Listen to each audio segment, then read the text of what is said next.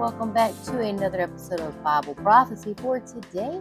My name is Heather, and today we're going to be reading February the 2nd. If you guys have been joining me, we are reading through the one-year chronological Bible.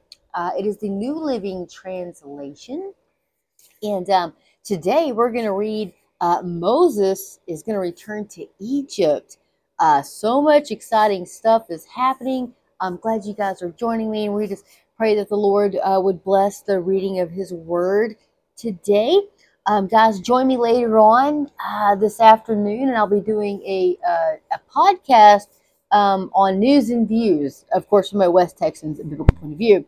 And also, I'm going to try and put all of these daily readings maybe into like, I don't know, maybe like an hour each or so, and just kind of, put them all together so that you can hear, a few days, or maybe like put the whole book of Genesis together, and then maybe, of course, Exodus or something like that, and just kind of put them all together so that you can listen to it all the way through. You guys, let me know what you think about that. You can, if you're on Podbean, you can actually comment on there, and then I can see your comments. I'm not sure if you can do that on Spotify or iTunes, but if not, you can always shoot me an email at BibleProphecyForToday@outlook.com, or you can always reach me on my website, BibleProphecyForToday.com. And of course, as always, that is the number 4. Guys, I'm so excited to be reading through the Bible. It kind of keeps me accountable in reading through the entire Bible, and I hope you guys are enjoying it. And I just hope that it's been a blessing and an encouragement to all of you guys as much as it has been to me. So let's go ahead and jump in to February the 2nd. So we are going to be reading Exodus chapter 4, and we're going to start in verse 18. And we'll go through Exodus 5 and 6, all the way to Exodus 7, verses 1 through 13. And so this happened about 1446 or 1280 BC, if you're a historical buff like I am. All right, so Moses returns to Egypt. So Moses went back home to Jethro, his father-in-law. "Please let me return to my relatives in Egypt," Moses said. I don't even know if they are still alive." "Go in peace," Jethro replied. Before Moses left Midian, the Lord said to him, "Return to Egypt, for all those who wanted to kill you have died." So Moses took his wife and sons, put them on a donkey, and headed back to the land of Egypt. In his hand he carried the staff of God. And the Lord told Moses, "When you arrive back in Egypt, go to Pharaoh and perform all the miracles I have empowered you to do. But I will harden his heart, so he will refuse to let the people go. Then you will tell him, 'This is what the Lord says, Israel is my firstborn. I commanded you, let my son go so he can worship me.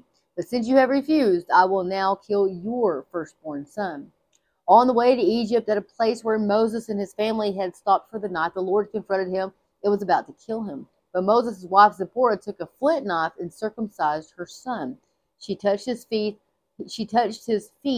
with the foreskin and said, "Now you are a bridegroom of blood to me." When she said a bridegroom of blood, she was referring to the circumcision. After that, the Lord left him alone. Now the Lord had said to Aaron, "Go out into the wilderness to meet Moses." So Aaron went and met Moses at the mountain of God, and he embraced him. Moses then told Aaron everything the Lord had commanded him to say, and he told him about the miraculous signs the Lord had commanded him to perform. Then Moses and Aaron returned to Egypt and called all the elders of Israel together. Aaron told them everything the Lord had told Moses, and Moses performed the miraculous signs as they watched. Then the people of Israel were convinced that the Lord had sent Moses and Aaron. When they had heard that the Lord was concerned about them and had seen their misery, they bowed down and worshipped. Moses and Aaron speak to Pharaoh. After this presentation to Israel's leaders, Moses and Aaron went and spoke to Pharaoh. They told him, "This is what the Lord, the God of Israel, says. Let my people go so they may hold a festival in my honor in the wilderness." "Is that so?" retorted Pharaoh. "And who is the Lord? Why should I listen to him and let Israel go? I don't know the Lord, and I will not let Israel go." But Aaron and Moses persisted. "The God of the Hebrews has met with us," they declared. So let us take a 3-day journey into the wilderness so we can offer sacrifices to the Lord our God. If we don't, he will kill us with the plague or the sword, or with the sword. Pharaoh replied, Moses and Aaron, why are you distracting the people from their tasks? Get back to work. Look, there are many of your people in the land, and you are stopping them from their work. Making bricks without straw, Exodus chapter 5. That same day, Pharaoh sent, Exodus chapter 5, verses 6 through 23. That same day, Pharaoh sent this order to the Egyptian slave drivers and the Israelite foremen. Do not supply any more straw for making bricks. Make the people get it themselves, but still require them to make the same number of bricks as before. Don't reduce the quota. They're lazy. That's why they are crying out, let us go and offer sacrifices to our God. Load them down with more work. Make them sweat. That will teach them to listen to lies. So the slave drivers and the foreman went out and told the people, this is what Pharaoh says. I will not provide any more straw for you. Go and get it yourselves. Find it wherever you can, but you must produce just as many bricks as before. So the people scattered throughout the land of Egypt in search of stubble to use as straw. Meanwhile, the Egyptian slave drivers continued to push hard. Meet your daily quota of bricks, just as you did when we provided you with straw, they demanded. Then they whipped the Israelite foreman they had put in charge of the work crews. Why haven't you met your quotas either yesterday or today, they demanded. So the Israelite foreman went to Pharaoh and pleaded with him. Please don't treat your servants like this, they begged. We are given no straw, but the slave drivers still demand make bricks. We are being beaten, but it isn't our fault. Your own people are to blame. But Pharaoh shouted, you're just lazy, lazy. That's why you're saying, let us go and offer sacrifices to the Lord. Now get back to work. No straw will be given to you, but you must still produce the full quota of bricks. The Israelite foreman could see that they were in serious trouble when they were told, you must not reduce the number of bricks you make each day. As they left Pharaoh's court, they confronted Moses and Aaron, who were waiting outside for them. The foreman said to them, may the Lord judge and punish you for making a stink before Pharaoh and his officials. You have put a sword in their hands in excuse to kill us.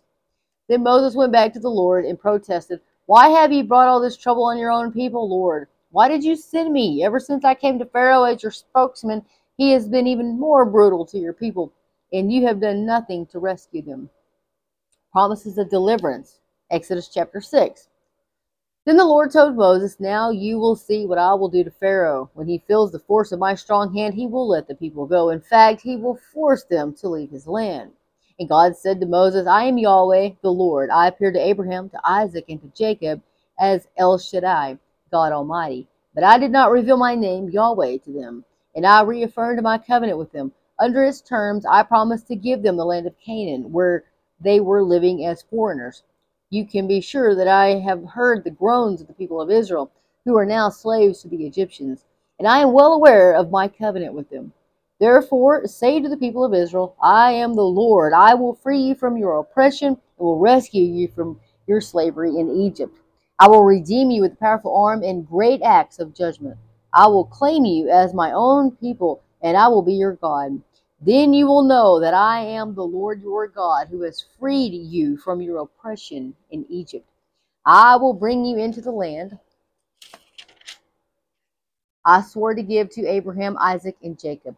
I will give it to you as your very own possession. I am the Lord. So Moses told the people of Israel what the Lord had said, but they refused to listen anymore. They had become too discouraged by the brutality of their slavery. Then the Lord said to Moses, go back to Pharaoh, the king of Egypt, and tell him to let the people of Israel leave his country. But Lord, Moses objected, my own people won't listen to me anymore. How can I expect Pharaoh to listen? I am such a clumsy speaker. But the Lord spoke to Moses and Aaron and gave them orders for the Israelites and for Pharaoh, the king of Egypt. The Lord commanded Moses and Aaron to lead the people of Israel out of Egypt. The ancestors of Moses and Aaron, Exodus chapter 6, verses 14 through 30.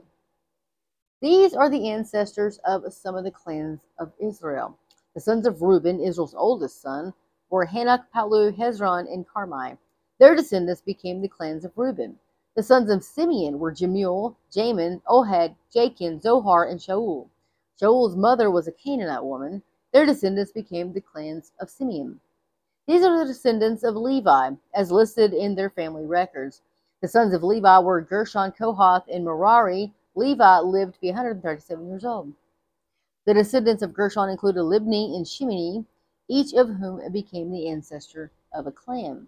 The descendants of Kohath included Amram, Izhar, Hebron, and Uziel. Kohath lived to be 133 years old. The descendants of Merari include Mahali and Mushi. These are the clans of the Levites as listed in their family records. Amram married his father's sister Jochebed, and she gave birth to his sons Aaron and Moses. Amram lived to be 137 years old. The sons of Izhar were Korah, Nepheg, and Zikri.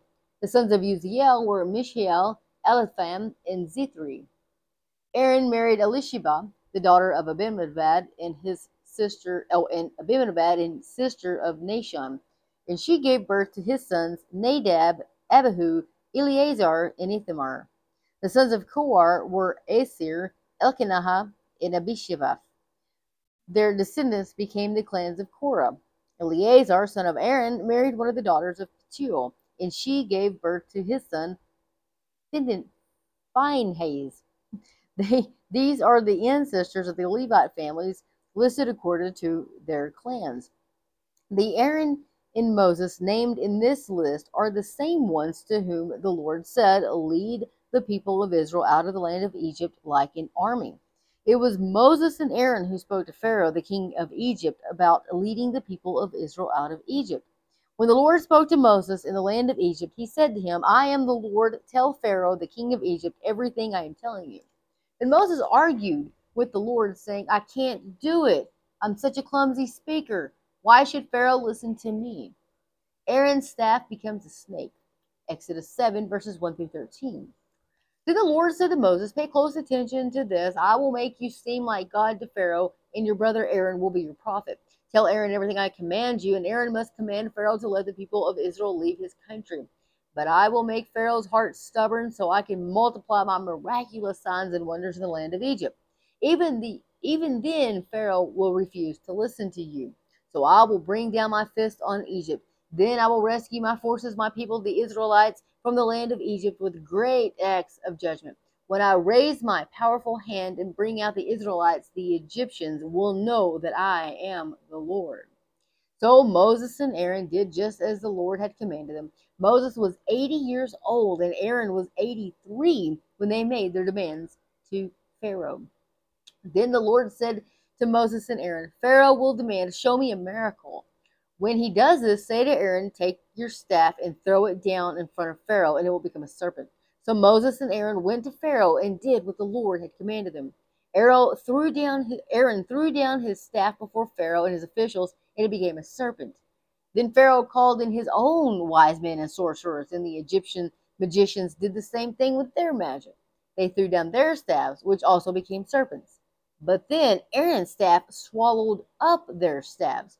Pharaoh's heart, however, remained hard. He still refused to listen, just as the Lord had predicted.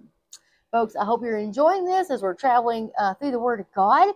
And tomorrow, I hope you guys will join me, the Lord willing. And we will be reading about Exodus chapter 7. And that's going to be starting in verse 14. It's the plague of blood. And then the plague of frogs, and then the plague of gnats, and then flies, and then the plague against the livestock comes next. That's all the way through Exodus chapter 9. And we'll continue all the way through the plague of boils and, of course, the plague of hail. So I hope you guys will join me for tomorrow, February 3rd's reading as we travel through the Word of God. And I just pray that the Lord will bless you and keep you. And I just thank you guys so much for joining me. And so, as always, give the Word of God. Let the Word of God get into you. And Maranatha, Lord Jesus, Maranatha, perhaps today is the day that the Lord will come and take us home.